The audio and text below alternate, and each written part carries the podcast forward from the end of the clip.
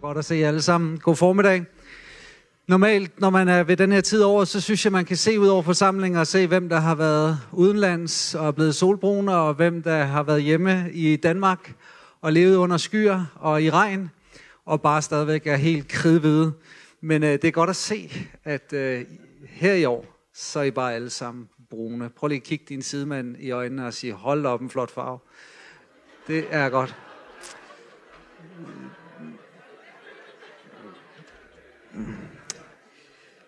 Så velkommen hjem fra ferie, og øh, for min del, så må jeg bare sige, at jeg har nyt den danske sommer.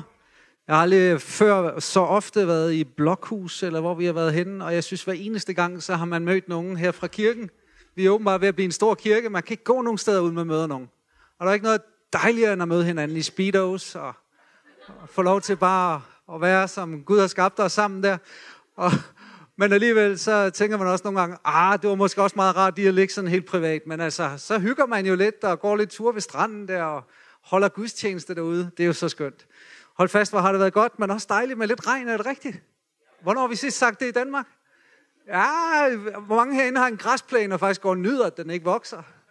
Ej, øh, ingen robot, ikke noget. Den, den står bare. Det eneste, der overlever, det er ukrudtsplanterne, men okay de er skabt til det. Og hvem siger for øvrigt, det er ukrudt? Vi kan jo bare beslutte, at det er blomster, ikke?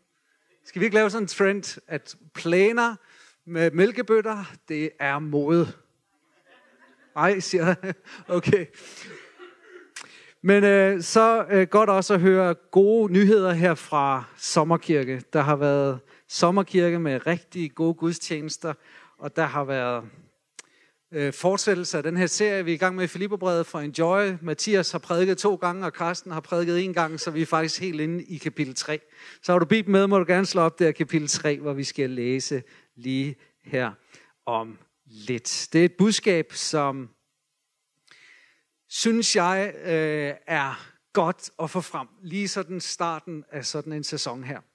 I hvert fald den vinkel, som øh, jeg har fået på det, når jeg har søgt Jesus, når jeg har bedt, når jeg har læst og studeret de her ord. Jeg må sige, at jeg blev faktisk sådan en anelse faktisk, øh, ikke irriteret, men sådan, jeg har haft sådan en sommerferie, der startede, øh, eller den startede jo ikke, før jeg tog på ferie, så, så havde vi jo sommercamp nede i Maja, og øh, da jeg leder det netværk, som arrangerer sommercampen, så er det ikke bare ferie for mig. Jeg havde, tror jeg, tre budskaber, jeg skulle give. Og et af de budskaber, som jeg sådan kogte lidt ben på og havde to gange, i forskellige vinkler, det var et budskab om at løbe. Og øh, derfor har jeg været meget inde i løbemetaforen, og, og næsten var sådan helt slidt på det. Godt nok har jeg brugt lidt af min sommerferie på at se, om jeg kunne genvinde noget af fordoms løbeform. Men øh, jeg havde bare sådan, åh, nu er det dejligt at så komme ind i Filippebredet og skal arbejde med noget andet. Og så begynder jeg at studere teksten her. Og hvad finder jeg ud af? Paulus endnu en gang er så optaget, jeg tror det er hans yndlingsmetafor, at tale om løb. Og der var ikke så, så langt fra Filippi til der, hvor man holdt olympiske lege på den her tid. Og det er lige ind i de billeder, Paulus han taler. Det er ikke så tydeligt i den danske oversættelse, men går du ind i grundsproget, så vil du se, det handler om løb, og det handler om at løbe troens løb. Og den tekst, vi skal læse om, det er Filipperne, eller fra, det er Filipperne 3. Så lad os øh, slå op der, og så fra vers 12. Ikke, at jeg allerede har grebet det, siger Paulus, eller allerede er blevet fuldkommen. Men jeg jager efter det, om jeg kunne gøre det. Om jeg virkelig kunne gribe det. Fordi jeg selv er grebet af Kristus, brødre og søstre. Jeg mener ikke om mig selv, at jeg allerede har grebet det, men det ene gør jeg.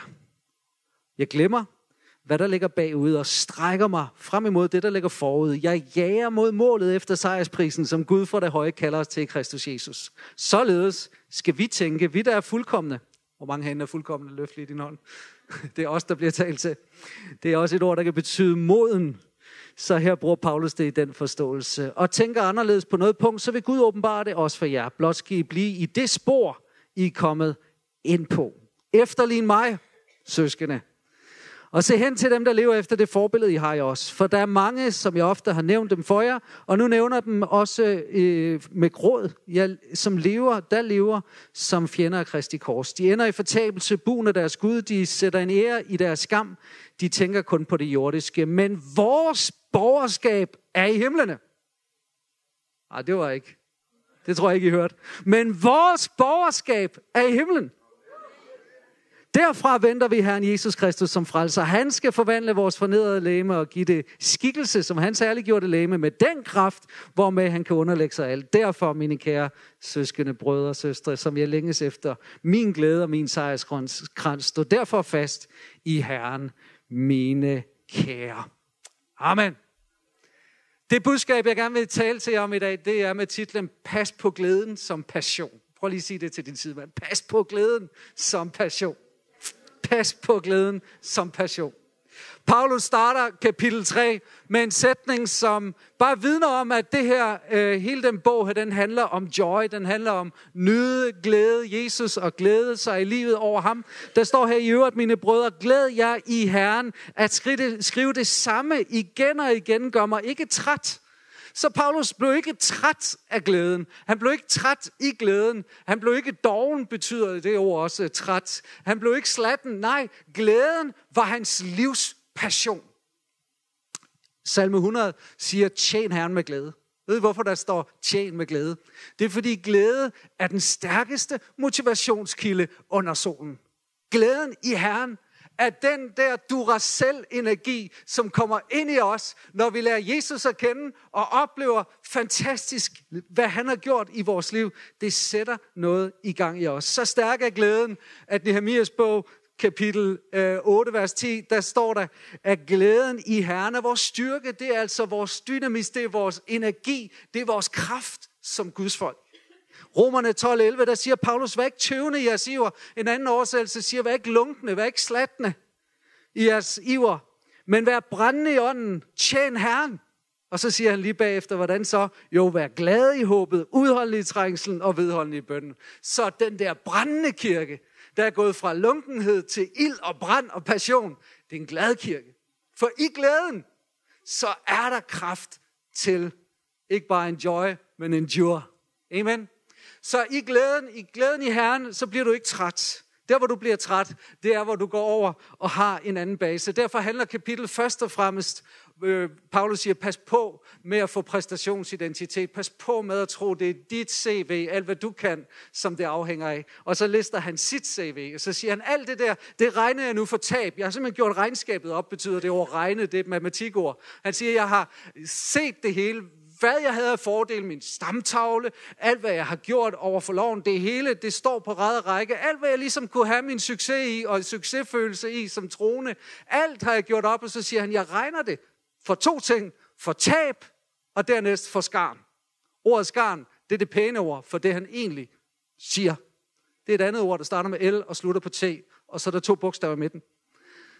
Det er alt det, som han selv ligesom kan vise frem og sige, prøv nu at se mig, hvor stærk jeg er som troende, hvilke forudsætninger jeg har for tro. Han siger, det hele regner jeg for et minus, fordi det spærer for det plus i mit liv, som er min passion, nemlig at kende Jesus bedre. Kende hans kraft bedre. Og det ord for kende, som Paulus bruger der i vers 10, at kende Kristus, det er ikke et ord, som betyder at lære fakta, viden, intellektuel information om Jesus. Det er et erfaringsord. Han siger i virkeligheden, jeg længes efter at erfare mere af Jesus. Jeg længes efter at få oplevelser med Jesus, som gør, at jeg kender ham mere personligt. Det samme ord blev brugt i det gamle testamente, hvor der står om, Adam kendte Eva, og hun blev frugtsommelig. Så det er et meget dybt intimt ord. Det er faktisk et ord, som er, har en mystik, at du kan lære Jesus at kende bedre i dag, end du gjorde i går. Du kan få nye oplevelser med Jesus. Og Paulus siger endda, at du kan få oplevelser af hans kraft. Den kraft, som oprejste Jesus for de døde, kan du få oplevelser af. Hvor mange længes efter at opleve mere af hans kraft? Mere af Kristus. Paulus siger, at det er min livspassion, så alt det andet, det regner jeg for tab, affald, skarn, jeg vil ikke have med det at gøre, fordi det spærer bare for, at jeg lægger min vægt, min identitet i Kristus, i hans retfærdighed, ikke i min, i det han er, og det er ham, jeg vil være i fællesskab med, selv i lidelse, så skal jeg opleve mere af hans kraft, mere af hans kærlighed. Som menighed, derfor har vi også en vision, der hedder, eller en mission, der hedder, at vi sammen vil lære Jesus at kende. Det går, hvad du siger, men jeg ved jo godt, Jesus er Guds søn. Jeg kender godt alle data, læren om ham, men det er ikke det, det handler om. Det er, lærer du Jesus bedre at kende i den her tid? Får du nye oplevelser med ham? Lever du med ham, så du lærer ham bedre at kende? Det er passionen, Paulus har. Og nu skal vi tale om, hvordan vi passer på den passion, så vi får mere af den. Og der er fire nøgler i den her tekst, som jeg godt vil tage frem, og det er løbemetafor. Og det er fire nøgler, som jeg synes beskriver i den her tekst, hvad det er, der gør, at vi kan få fat i passionen, leve med den og ikke give slip på den. Og det er hvilen som udgangspunktet, øhm, som vi skal se på. Vi skal se på øh, hungeren, det er selve løbet, og så skal vi se på det hold, som skal hjælpe os med at holde passionen oppe, og så håbet. Er I klar på den? Så det første, Paulus han siger, det er hold fast i hvilen. Her kan jeg faktisk bruge en, en illustration, som jeg købte ind her på sommerkampen, Fordi det første, Paulus gør, det er faktisk, at han beskriver meget tydeligt, hvordan vi som løbere, der løber troens løb, vi må starte i startblokken. Og så begynder han at beskrive startblokken. Og så siger han, for det første, siger han, pas på glæden som passion. Hold fast i hvilen. Prøv lige at sige hvilen. Hvis du kommer i gang med dit løb, uden at tage udgangspunkt her i startblokken, hvor du kommer ned på knæ og forstår, og nu siger jeg noget, som jeg også sagde i Efeserbrevet. Hvad var det, jeg sagde? Det starter ikke med at svede, det starter med at sidde. Det starter ikke med gør, det starter med gjort. Det starter ikke med at tage dig sammen, det starter med at falde sammen. Det starter ikke med at give, det starter med at modtage. Og hvis du får fat i det rigtigt, så får du et løb med passion. Problemet er, hvis vi får præstationsidentiteten ind, så bliver vi stresset, vi bliver trætte, vi bliver pligtstyret, vi bliver udvendigt motiveret, i stedet for at glæden i Jesus bliver drivkraften. Og derfor må vi sørge for at holde fast i, i øh, hvilen og hvilepositionen. Det er så farligt for os troende at komme ind i den tilstand, hvor vi får udgangspunkt i vores præstation. For der bliver vi farlige øh, i forhold til at risikere at blive hovne eller mismodige. Det ender som regel enten i hovmod eller mismod. Der er to ting i teksten, hvor Paulus beskriver startblokken. Den første ting, det er Kristi greb, den anden ting, det er Guds kald. Hvis du læser i vers 12, så siger han, fordi jeg selv er grebet af Kristus. Så løber han. Så strækker han sig frem. Paulus han siger, fordi jeg oplevede frelsen, at Kristus tog fat i mig. Vi skal lige huske på, hvor var Paulus han, da han kom til tro. Så han i gudstjeneste i synagogen. Var han gået frem til forbøn? Nej, han var på minus i forhold til tro og kirke og Kristus. Men Gud greb fat i ham, tog ham, smed ham ned, gjorde ham blind, og han så Kristus. Paulus, han var ikke engang i gang med at præstere, han var på minus, men Kristus greb ham. Og Kristus tog aldrig sit greb væk fra ham. Kirkefaderen, som hedder Theodoret, han siger sådan her, det var ham, der først fangede mig i hans net. For jeg flygtede fra ham og havde vendt mig væk. Han fangede mig, mens jeg flygtede. Men nu, da jeg, da jeg den, der jager i min længsel efter at fange ham, at jeg ikke må blive en skuffelse for hans frelsesværk. Fordi at Kristus har fanget mig, længes jeg efter at fange ham. Kan I sige amen til det? Så udgangspunktet for, at jeg længes, at jeg er passioneret efter at kende Jesus, efter at lære ham at kende, det er ikke, at nu skal jeg tage mig sammen. Nej, det er, at jeg har oplevet, Jesus jagtede mig. Han opsøgte mig. Han frelste mig. Det var ufortjent af noget. Men fordi han har grebet mig, så bliver jeg nødt til at gribe ud efter ham. Jeg kan ikke lade være. Så jeg er ikke passioneret for at blive frelst, men frelsen har gjort mig passioneret. Der er stor forskel. Hold fast i den frelse, for frelsen, den frigør en passion, der skaber liv i dig. Det er en, en, en passion, som er så stærk, så i den tekst, Mathias prædikede om for et par søndage tiden, der står det i kapitel 2 og vers 12, derfor mine kære, I som altid har været lydige, arbejd med frygt og bæven på jeres frelse. Ikke blot som da jeg var til stede, men endnu mere nu i mit fravær. For det er Gud, der virker i jer, både at ville og at virke for hans gode vilje. Hvad er det, han siger? Han siger jo ikke, I skal arbejde for at blive frelst. Nej, han siger, fordi I er frelst. Fordi I har oplevet kraften i frelsen. Fordi I har bøjet jer ned og erkendt, det er ham, der gør det, det er ikke mig. Det er ham, der gav sig hen for mig. Det var ham, der fandt mig. Det var ham, der greb mig. Fordi I har oplevet det, så arbejd på frelsen så fordyb jer i frelsen. Så giv jer hen i frelsen og hold fast i den hvile. For i den hvile, dybest set så er troens løb, det er at forblive i startblokken. Du skal nærmest løbe med startblokken under fødderne. Du må aldrig nogensinde give slip på nådes positionen, for det er derfra, du får kraft. For selv det, du arbejder i frelsen med, den energi, hvor kommer den fra? Det er Gud, der virker i jer, både at ville og at kunne. Hvad siger Paulus? Han siger drivkraften, passionen til at komme dybere ind i fællesskabet med Jesus, dybere ind i kendskabet til Jesus. Selv den drivkraft kommer ikke fra os. Den kommer fra ham. Amen. Så er der selve løbet. Selve løbet, som... Øh, ej, lad mig lige øh, tage en ting med, jeg lige glemte her under øh, vers 14. Der siger han nemlig, jeg jager mod målet efter sejrsprisen, som Gud fra himlen kalder os til i Kristus Jesus. Det har også noget at gøre med hvilepositionen. Fordi kaldet ved vi godt er kickstarten på alt i den troendes liv. Det kaldet, der skaber troen. Jesus siger, ingen kan komme til mig, uden faderen drager ham.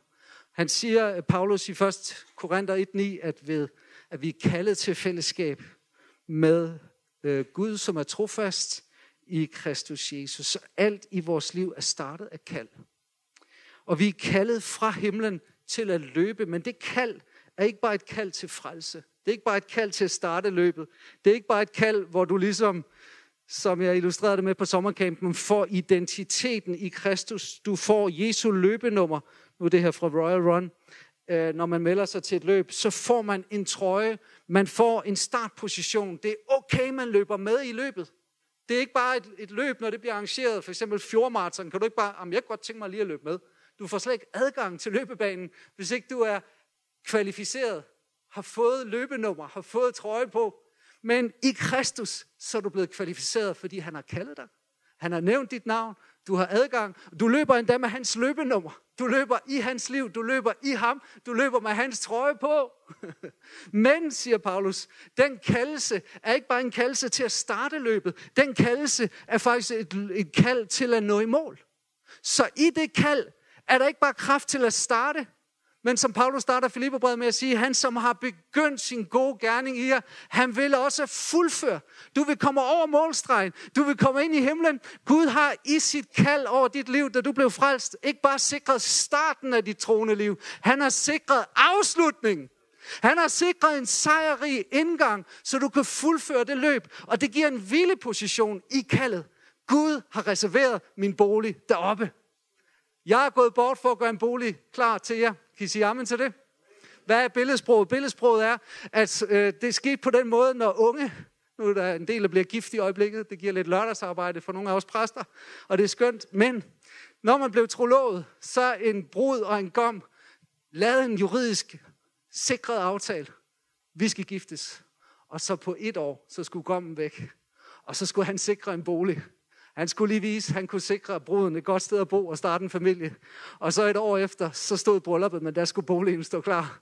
Og ven, vi venter på brylluppet, er det rigtigt? Gommen er væk, og han er i gang med at gøre øh, boligen klar til os. Og han har arbejdet på den i et par tusind år. Det bliver lækkert. Det bliver med veranda. Det bliver en god bolig. Gulvvarme og det hele.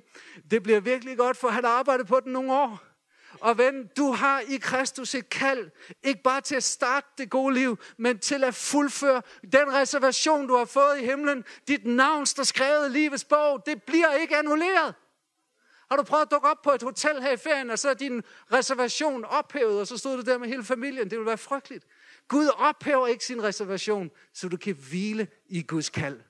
Din sejr er sikret. Men Paulus siger, at vi i den hvileposition, så står vi ikke stille, Nej, det motiveres til at gøre noget.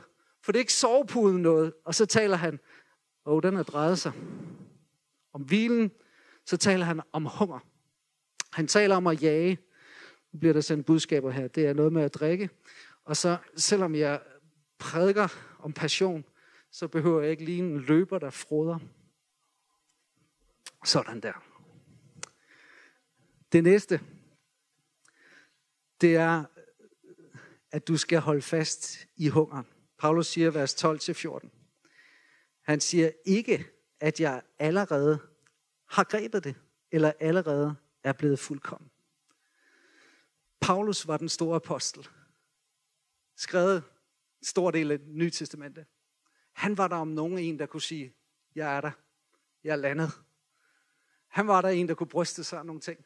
Bare læs kapitel 3, alle de ting, som var i hans CV. Han levede der fuldt ud for Jesus, men han siger, kære menighed, jeg er ikke landet. Jeg er ikke færdig. Jeg er ikke fuldkommen. Med andre ord, Paulus han var stadigvæk sulten. Paulus han var stadigvæk i erkendelse af, at der er så meget mere. Der er så meget mere for mig. Jeg er ikke landet, jeg er ikke færdig, jeg er ikke tilfreds. Passionen kommer af sulten.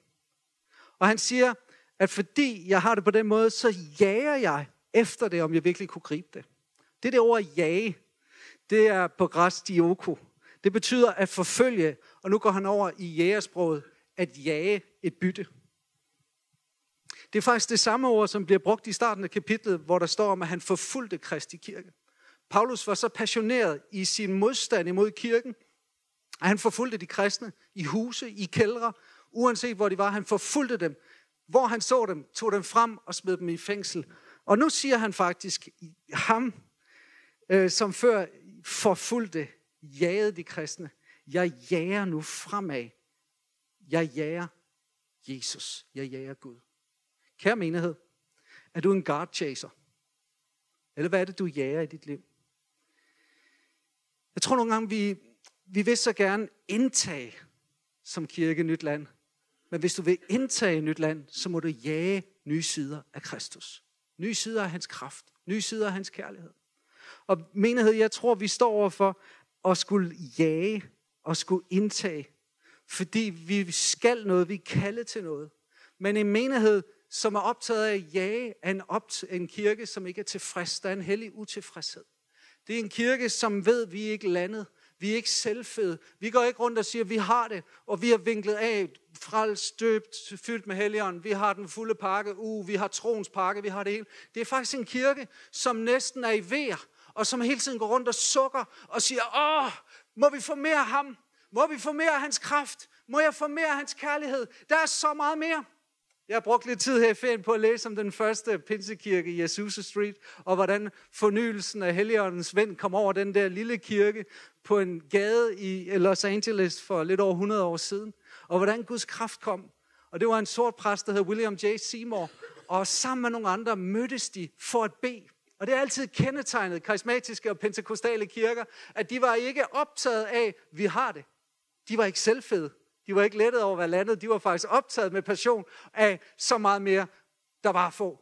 De havde læst i bogen, de havde læst Apostlenes Gerninger 2, at hvis de skulle være en A2-kirke, så må de ligne A2-kirken, ikke bare med navn eller brand, men i kraft, i kærlighed, i kendskab. Og derfor var de så passionerede, de mødtes bare for at råbe til Jesus, sige, Jesus, vi må have det, vi har det ikke. Jesus, vi må have det, vi har det ikke. De var vågne dag og nat for at søge Jesus. Og jeg spørger mig selv, er vi blevet selvfede? Er vi landet? Vi tænker, vi har det, der var ligesom at få. Nu er det de andre. Jeg spørger mig selv, er det derfor, vi ikke ser mere af hans kraft? Mere af hans mirakler? Jeg spørger, kære kirke, jeg spørger dig, kære trone, er du klar til at tage fat og med udgangspunkt i vinen, og så hungre efter mere Kristus og løbe sammen med ham? Er du villig til at vågne om natten og så mærke, mm, jeg sulter, jeg tørster. Der står, jeg vil sende en hunger i landet. Ikke en hunger efter brød og vand, men en sult efter hans ord. Jeg tror, der kommer sådan en længsel efter Guds ord, Guds kraft. Jeg tror, der kommer sådan en længsel. Det vil ikke være unormalt, du møder nogen her i kirken og siger, hvad er der sket med dig? Bare de sidste 14 dage er du på slankekur. Nej, Gud har kaldet mig ind i en faste. Gud har kaldet mig til at faste. Det bliver ikke unormalt til i kirken. Pludselig kommer du i kirke og siger, hov, der er der ikke annonceret nogen møder. Nej, vi var bare en gruppe, der blev nødt til at mødes til bøn. Hvorfor? Fordi vi kunne mærke, at Gud ville give os noget mere. Der var en sult, der var en tørst. Jamen, det var jo ikke annonceret, nej, men der var en sult og en tørst. Hvor meget må det koste? Jamen, jeg har to timer om søndagen, det er det, jeg kan give. Jeg spørger, sulter du, tørster du, længes du? Så gå ind i den her løbetur og med passion i Jesu navn. Men dette ene gør jeg, siger Paulus. Her er hemmeligheden, vers 13. Det er sjovt med Paulus, det er, at han siger, det er det ene gør jeg, og så siger han to ting. Det kan man godt undre sig over. Men det er fordi, at han beskriver en indstilling, et mindset, for han siger lidt længere ned i teksten, dem som ikke tænker således. Så han beskriver en måde at tænke på, og så siger han, jeg glemmer, hvad der ligger bagved, og strækker mig frem imod det, der ligger forud. Og nu er han i gang med at beskrive løbet, som bunder på hunger. Han er i gang med at beskrive det, vi alle sammen er kaldet til, nemlig at tage troens løbesko på. Nu skal I bare se nogle flotte nogle, jeg har fået her i første skæv sidste år. De er ikke så slidt, som de burde være. Men vi er kaldet til at tage troens løbesko på og komme ud over stepperne. Og det gør vi på en måde, siger Paulus. Det er med en indstilling, et mindset. Glemme, hvad der ligger bagved, og strække efter det, der ligger foran. Ordet glemme, det er et ord, som faktisk øh, på græsk betyder ikke bare fjerne fra sindet, men det modsatte af at huske. At huske i Bibels forstand, det er at genkalde fra fortiden, så det lever i nutiden. Men det her ord, det er det modsatte. Det er at aflive det i fortiden, så det ikke lever i nutiden. Og problemet for os, der løber, det er, at mange af os, vi løber sådan her. Du kan ikke løbe ved at kigge bagud. Du kan kun løbe ved at kigge fremad. Og problemet for os, det er, at vi som fremtidens folk nogle gange bliver bebyrdet med, at vi er så optaget af det, der skete bagud. Paulus har lige nævnt alle sine meritter, og nogle af de ting, vi skal huske at glemme, kan du huske at glemme i dag, det er alle dine sejre, alle dine succeser. Der er nogen troende, når du snakker med dem, åh, vi skal bare have det, vi havde i 60'erne. Åh, du var så fantastisk. Du skal vide, hvad der skete i 60'erne, i 70'erne. Vi skal opleve det i 70'erne. Jamen, de kigger slet ikke i 10'erne, eller 20'erne, eller 30'erne. De er så optaget af det, der var engang. Vi skal have det, der var dengang. Nej, vi skal ikke. Vi skal da have det, vi skal have nu. Nå, det var ikke sjovt. Det var succeserne og sejrene. Pas på, at du ikke begrænser det, Jesus gør, fordi du tror, han kommer, ligesom han kom sidste gang. Jamen, Vestler rejste sig fra rullestolen her i 1864. Åh oh, nej, det var vist noget andet. Jamen, det er jo fantastisk at høre om det, og vi glæder os over, der er skrevet bog om det. Jeg elsker at læse den bog. Halleluja. Men venner, vi skal have mange Vestlager. Vi skal se meget andet og nyt ske. Jeg tænker nogle gange på, at Hans Bernsen han bliver brugt til, at ben vokser ud rigtig meget, og så ryglidelser bliver rettet. Tænk, hvis der var en, der fik salvelse til, at folk kunne tabe sig 20 kilo sådan der. Jamen, hvad tror jeg, der vil ske med vores kirker? Jamen, så siger du, det kan aldrig ske. Jamen, jeg har i min tid, nu går jeg tilbage, så har jeg hørt en Jørgen Christensen, en kollega, fortælle om, det skete i Argentina, folk kom ind, og så blev de bedt for, og var store, og pludselig kunne holde bukserne op. Hvem kunne tænke den forbøn der i dag? det kalder jeg noget. Jesus han vil gøre noget. Lad være med at se på fortidens sejre, hverken dine succeser, eller alt det der, der er sket, men heller ikke på dine svagheder, dine synder. Prøv at glemme det. Dine skuffelser. Jamen, jeg har bedt for så mange, så blive ved med at bede. Jesus kalder dig til at bede. Han kalder dig ikke til at evaluere. Bare bliv ved. Jamen, jeg har syndet. Jamen, jeg har gjort... Husk at glemme, hvad der ligger bagved. Kirke, vi har brug for i den her tid at glemme det, der ligger bagved. Vi har brug for at glemme lille kirkeoplevelserne og gå ind i storkirkeoplevelser. Vi har brug for at glemme det der med, hvor du kender alle og ved om alt. Det kommer ikke til at ske mere. Jamen, jeg kan ikke finde ud af, hvem er de og hvem er de. Jamen, så kommer du til mig og spørger, det ved jeg da ikke. Men de er åbenbart en del af vores fællesskab, så giv dem dog en klus. Jeg kan huske, med og mig, vi griner lidt af den historie nogle gange, når vi ser tilbage. Og så kan vi huske præsten, som, eller øh, Jarle Marete, som var præster i den kirke. Vi var sammen øh, med dem til, i at lede i København for år tilbage. Hun, hun øh, kom en dag ud i kirkens forhold og sagde, goddag, øh, jeg hedder Marete, jeg ved ikke, hvem du er. Jamen, vedkommende har været der i 10 år. Og okay, og hvad hedder så du? Og, og så fik hun navnet. Øh, tak for det, siger hun så. Det er hyggeligt at møde dig. Og så, åh, inden du går, siger vedkommende så, øh, hvem er du egentlig? det var så lige præstekone. Og jeg tænker bare, jamen den type kirke er da også fint nok. Hvis øh, du ikke kender alle, så bare du kender nogen. Hvis ikke alle kender dig, bare du kender nogen. Det, det handler om, det er kirke. Tror du, alle 3.000, der blev lagt til på pinsedag, den første dag i to kirke, lærte alle at kende på et øjeblik? Overhovedet ikke. De var 120, pludselig skulle forholde sig til søndagen efter at være 3.120. Goddag, hvem, hed, hvem er du? Jeg er apostlen Peter. Hvem er du? Jamen, det var mig, der holdt den pinseprædiken der sidste uge. Okay, den har jeg ikke hørt om. Kan du lige... Altså, prøv at forestille dig den type kirke. Venner, vi skal glemme, hvad der ligger bagved, og så skal vi strække os efter det ligger foran. Amen.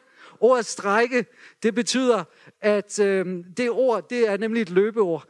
Øh, på, på græsk, ekpektinomai. Kun her i Nye Testamente. Det er en metafor fra en stadion. Og det er en, der anstrenger sig så meget, at hver eneste muskel og nerve og sene i kroppen er spændt ud for at bare presse sig fremad. Nogle gange så tænker vi, jamen noget gør jo, jeg skal slappe af, jeg skal ikke lave noget, Gud gør det hele. Nej! Noget betyder ikke, at du ikke skal gøre noget. Noget betyder, at det er muligt at gøre noget, og at han vil begynde at gøre noget i dig. Paulus siger først Korinther 15, 10, ved Guds nåde er jeg den, jeg er. Startblokken. Jeg løber. Han har kvalificeret mig. Guds barn. Hans nåde mod mig har ikke været forgæves, siger han så. Nå, Paulus, kan det være muligt for en trone at få nåden forgæves? Ja, siger han. Jeg har arbejdet mere end alle de andre. Paulus, hvad sker der? Jo, han har taget afsæt i nåden, og så har han fundet ud af, at når nåden motiverer og giver passion, så bliver du bare nødt til at løbe, og du løber alt, hvad du kan, og du giver alt, hvad du har. Så siger han, dog ikke jeg, men Guds nåde, der har været med mig. Så selv den energi, der gør, at du presser dig fremad, stræber fremad, den energi kommer fra hans nåde. For Guds nåde er ikke bare frelsende noget, den er motiverende noget, den er inspirerende noget. Det er noget, der sætter dig i brand. Så kære ven, er du gået stå? Er du blevet doven, sløv, slatten? Så få et nyt møde med Jesus og hans nåde. Og der kommer du og selvbatteri på kaninen. Amen. Så det, jeg taler om, det er ikke en ydre øh, pligtfølelse, dårlig samvittighed, pres. Jeg taler om glæden i Jesus. At når glæden i Jesus kommer ind, så kommer der altså strøm på batterierne. In the name of Jesus. Og hele kirken sagde. Og det er så holdet holdet og blive sporet og efterligne, det er det at holde fast i holdet. Det giver så meget passion. Og den passion står der om her i vers 15. Der står nemlig, således skal vi tænke. Prøv lige at sige vi. Vi. For, og det er os, der er fuldkommende modne, og tænker I anderledes på noget punkt, så vil Gud åbenbare også det for jer. Blot skal vi blive det spor, vi kommer ind på. Prøv lige at lade mærke til det her ord, blive på sporet. Det er det græske ord stoikeo, som betyder at stille op på række, eller gå på line, øh, på line, eller gå i forhold til hinanden. Så nu taler vi om holdet. Vi taler om den løbebane, som vi som hold løber på. Og den løbebane, der er det ok, siger Paulus, om vi ikke tænker ens.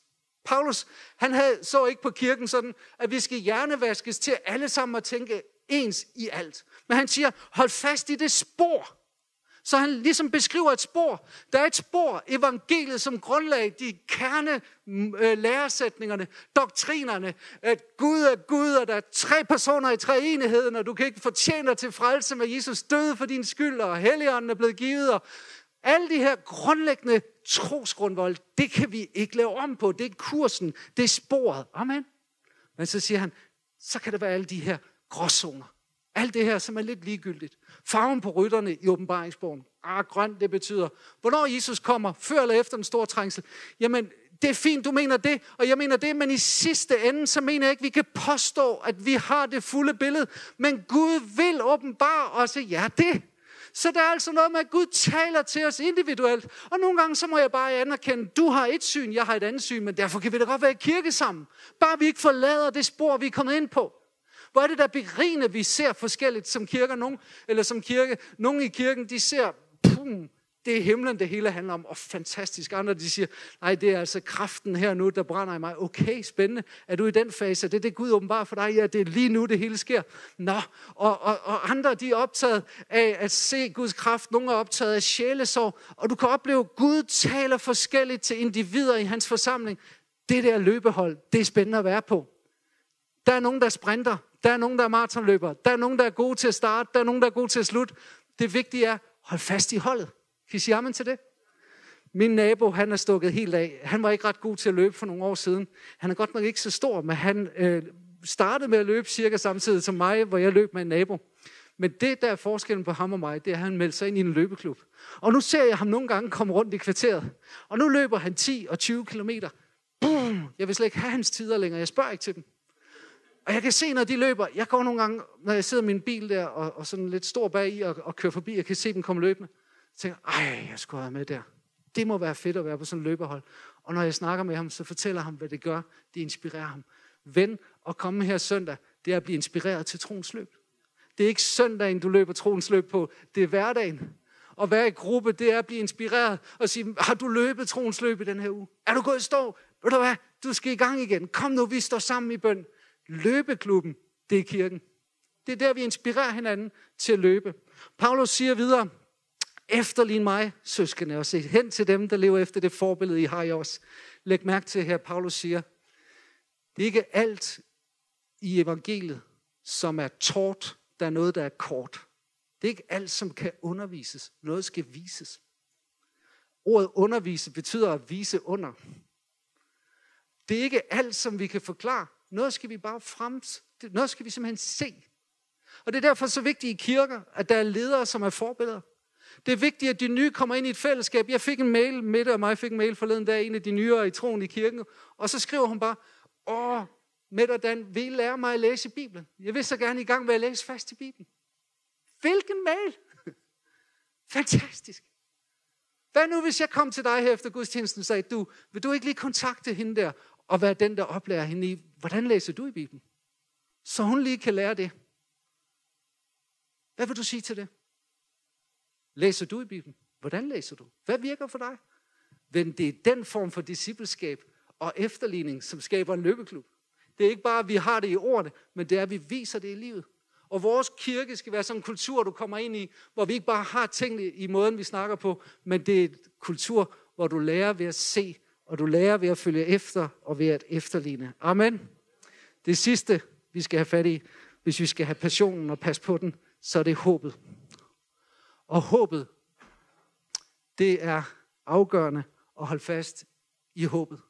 Det er, der er lidt fejl her, kan jeg se, men uh, det er at, at blive i forståelsen af at være himmelborger. Prøv lige at sige himmelborger. Paulus han slutter af med at sige, men vores borgerskab er i himlene. Derfra venter vi også Herren Jesus Kristus som frelser. Han skal forvandle vores fornedrede læme og give det skikkelse som hans herliggjorte læme med den kraft, hvormed han kan underlægge sig alt. Hold fast i håbet, kære ven. Jeg synes ikke, vi måske synger så meget længere om himlen, som mine forældre gjorde, mine bedsteforældre gjorde. Vi er måske ikke helt så himmelvendte. Jeg ved ikke hvorfor. Det er tydeligt, hvis man læser kirkehistorie, at de faser af kirkehistorien, hvor man var mest ramt som kirke af forfølgelse, der var man mest optaget af det, vi kalder eskatologien, altså de sidste tider. For kirken det godt, bliver begunstiget og lever i fred, så er det som om, vi bliver mindre optaget af det evige, af himlen, af de sidste tider.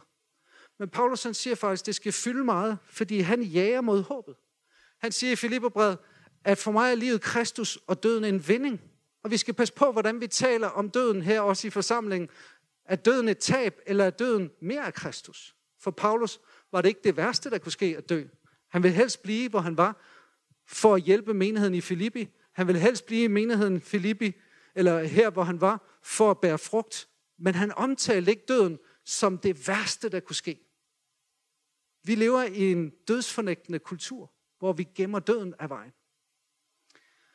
Og vi sad og snakkede om det som familie her forleden dag, fordi døden må ikke blive så langt væk, at vi tænker, det kan ikke ske for nogen af os. Jeg har sådan en mor, som, som taler åbent om døden. Hun har planlagt sin begravelse, og vi talte lige i telefon forleden dag, og så siger hun, åh, den CD, nej, men den CD har jeg gemt i en skuffe, siger hun, fordi det er det musik, I skal spille, når jeg er død. Okay. Og det var faktisk en CD, jeg gerne ville have med ud til en, som, som var syg, og jeg tænkte, den bragte bare så meget godt, da vi sad og tog afsked med min far. Ven, vi skal ikke være bange for at snakke om at dø. Vi endte lige ved, ved bordet i går aftes som familie, og så sad vi og talte om, jamen det kan jo også ske for far, det kan jo ske for mor, der er jo ingen af os, der ved, hvornår. Og hvor er det dejligt, at vi tror på helbredelse, men hvor er det også dejligt, at vi ved, at hvis vi ikke er her mere, så er der et bedre sted. Filippi, det var en koloni under Rom. Og derfor så havde de nogle privilegier i Filippi, som man ikke havde andre steder. De havde Roms privilegier, Roms skatter, Roms beskyttelse. Og Paulus siger, ligesom Filipper, at I nyder alle de der fordele ved at være under Rom. Sådan nyder I som troende, at I er en koloni til himlen. I nyder himlens beskyttelse, himlens fordele. I har himmelsk pas. I er himmelsk borgere. Så hvis I har hjemve, kære Filipper, ved du hvad, så forstår jeg det godt, siger Paulus, fordi I er borgere i himlen. Så den kultur, som var i Rom, smittet af på Filippi, de snakkede som i Rom i Filippi. De havde øh, udstillinger, skulpturer og andre ting som i Rom i Filippi. Og på samme måde, fordi vi er borgere i himlen og er koloni under himlen, så kan du dufte noget af himlen her. Det her, det skulle være en forsmag på himlen. Vi skulle være så optaget af himlen og snakke om, hvornår måndagen kommer. Vi havde 100 års fødselsdag for Agnes, som er en trosel der i kirken, som har levet øhm, 100 år, og vi fejrede hende, fordi nu er vi ikke bare 12 plus, og 25 plus, og 40 plus, og 55 plus afdeling her i kirken, men med Agnes åbnede vi 100 plus afdeling. Classic plus. Hvor mange af jer vil være med i den afdeling? Vi har ikke lov at bestemme selv, men Agnes, hun vil bare så gerne hjem til Jesus, og beder den bøn dagligt. Må jeg komme hjem til Jesus og hjem til Henry, som er hendes mand. Ven, den himmellængsel, hvis den kommer ind, så er det fordi, at vi i forventning. Det ord, Paulus bruger, at, at her venter vi Jesus som frelser. Ordet frelser var det ord, man på den tid brugte om kejseren. Han var kurios frelser. Nu siger han, Jesus er konge, Jesus er frelser. Han kommer igen, ikke i svaghed, i en krybbe på et kors for at dø, i fornægtelse eller i svaghed, fornedrelse. Nej, han kommer som konge i kraft for at dømme, for at genoprette, for at trække himmel ned på jord, for at tage sit folk og forvandle sit folk. Amen. Tror vi på det? Vi går ekstremt meget op i vores krop. Der er få af os, der er sådan helt tilfreds med vores krop. Mange af os, vi godt tænker os lige at få rettet en næse, eller et øre, eller få et par kilo af. Eller...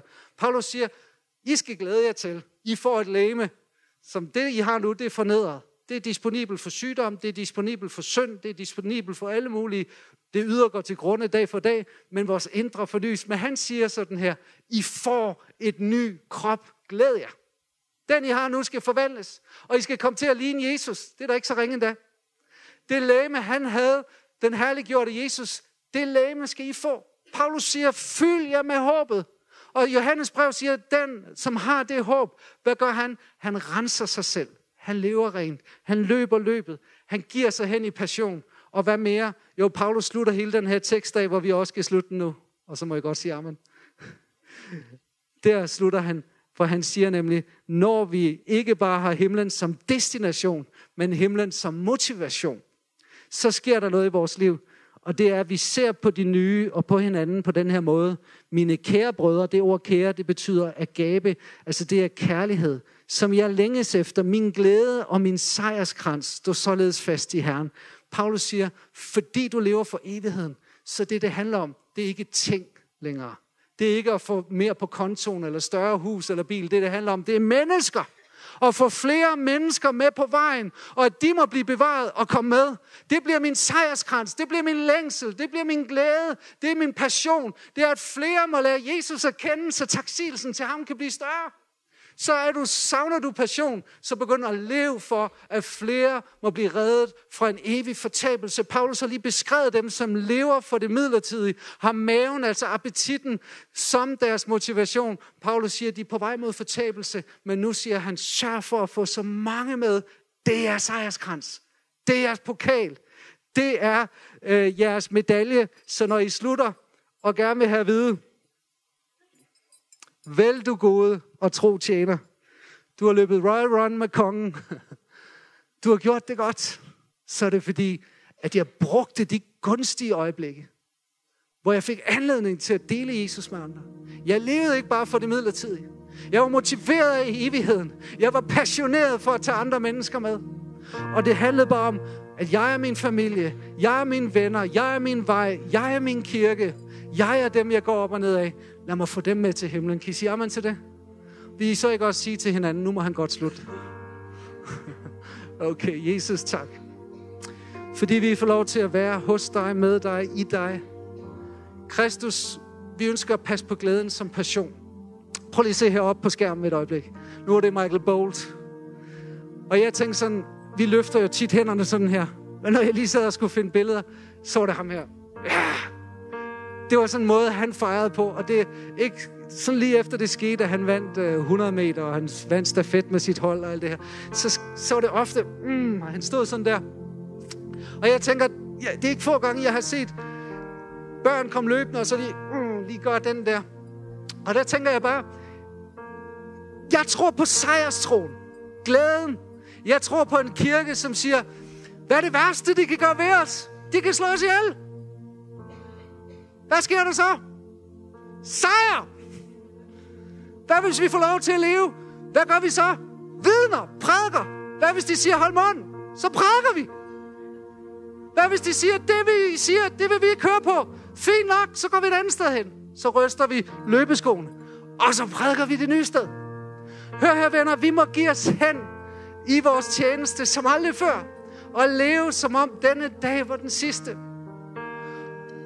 Når jeg har siddet op ved Jesper på det sidste og tænkt på ham og, og, og bare siddet og nyt familiens trofasthed og kærlighed og hvordan de har siddet ved ham og bare bedt og bedt og bedt. Så en ting, jeg ikke har kunnet være med at tænke på, det er alle de gange, vi har bedt i mandegruppen sammen med Jesper. Og så indimellem, så har jeg vendt mig til Jesper og sagt, Jesper, hvad, hvad nu hvis Jesus ikke svarer din bøn, hvad vil du gøre? Så han sagde, jeg er ikke bange for at dø, siger han så. Og jeg snakker med hans datter på et tidspunkt, så siger hun, det er sjovt her efter i forrige december, hvor han fik at vide, at det stod rigtig slemt til med kraften. Så han, han har aldrig åbnet Bibelen så meget. Den har ligget åben rundt omkring i huset. Og jeg tænker på nogle gange, evigheden, det vi husker. Vi skal ikke være her så længe, venner. Det der med at blive mindet om, det er ikke en dag at spille, det er en dag at leve for Jesus. Det er en dag arbejde, så længe det er dag. Og lige nu som kirke, så kan vi godt sige, at det er ikke vigtigt at bygge en bygning. Nej, jeg er enig. Men hvis det nu er det, Jesus siger til os. I skal bygge en bygning. Noah fik at vide, at han skulle bygge en ark, så gik det 120 år, så fik han nyt ord. Jamen, jeg skal høre fra Herren den her uge. Jeg ved ikke, hvad der skal ske den her uge. Noah, han fik et, ord, et ord, og det, det, det, det var bare bygge en ark. Hvad nu, hvis ordet til os, det er bygge en bygning, bygge af to. Bliv nu færdig. Ja, men jeg har ikke tid. Puha, garageporten, den skal males. Konen, hun skal have nyt ansigt. Der er mange ting. Der er mange ting. Vi har mange projekter i gang. Vi er i gang med at opmøblere det hele derhjemme. Det er både kroppen og huset og det hele. Vi skal have det hele i gang. Hør her, vi er i gang med en ombygning af et hus, som vi tror på skal blive en ark i byen. Og folk er ved at drukne, og jeg siger ikke, det er huset, der gør det, men lige nu, så handler det om huset. Og det er fordi, vi skal skabe et hjem sammen. Og jeg er bare blevet så klar over, at den der du var selv præst, jeg har fået hjem fra, jeg ved ikke, hvor han kom hjem fra Norge, ham Karsten der, Ja, så Karsten, nu holder du altså en fridag. Karsten Uslov, han er på du selv. Jeg har fundet ud af, det, det er glæden i herren, for jeg kan ikke slukke den. Karsten, altså, du, du, du stresser os andre. Prøv, du, øh, du er jo ved at være en halvgammel mand. Altså, jeg er jo ung i forhold til dig. Du kan ikke... Du, kom nu, gå nu hjem, Karsten. Nej, nej, jeg skal nok... Øh. Det der, det, det må være glæden i herren, der er passionen. Så Karsten, kan du ikke lige bede for os alle her i formiddag? Vi må få den strøm der. Sten, han har den også. Han gik rundt ned og hyggede sig på sin ferie nede i sommerkampen i Sten Mejland. Og det eneste, han kunne snakke om, det var A2, og hvor meget han glæder sig til at kunne med at arbejde i A2. Der er strøm på elektrikeren. Venner, det er når Gud kalder, når Gud viser os, åbenbares, det der, det, det er nu. Så kommer der noget andet, der andet. Det er vigtigere senere. Hold da op, jeg skal slutte nu. Det blinker bare med røde lamper overalt. Jesus Kristus. Guds kald. Han har grebet dig. Hvis du har opdaget, at han har grebet dig, så bliver du grebet af ham. Og er du grebet af Jesus, så er der ikke noget andet, der fylder. Så ser du både kone og børn, og det hele i et nyt lys. I Jesus.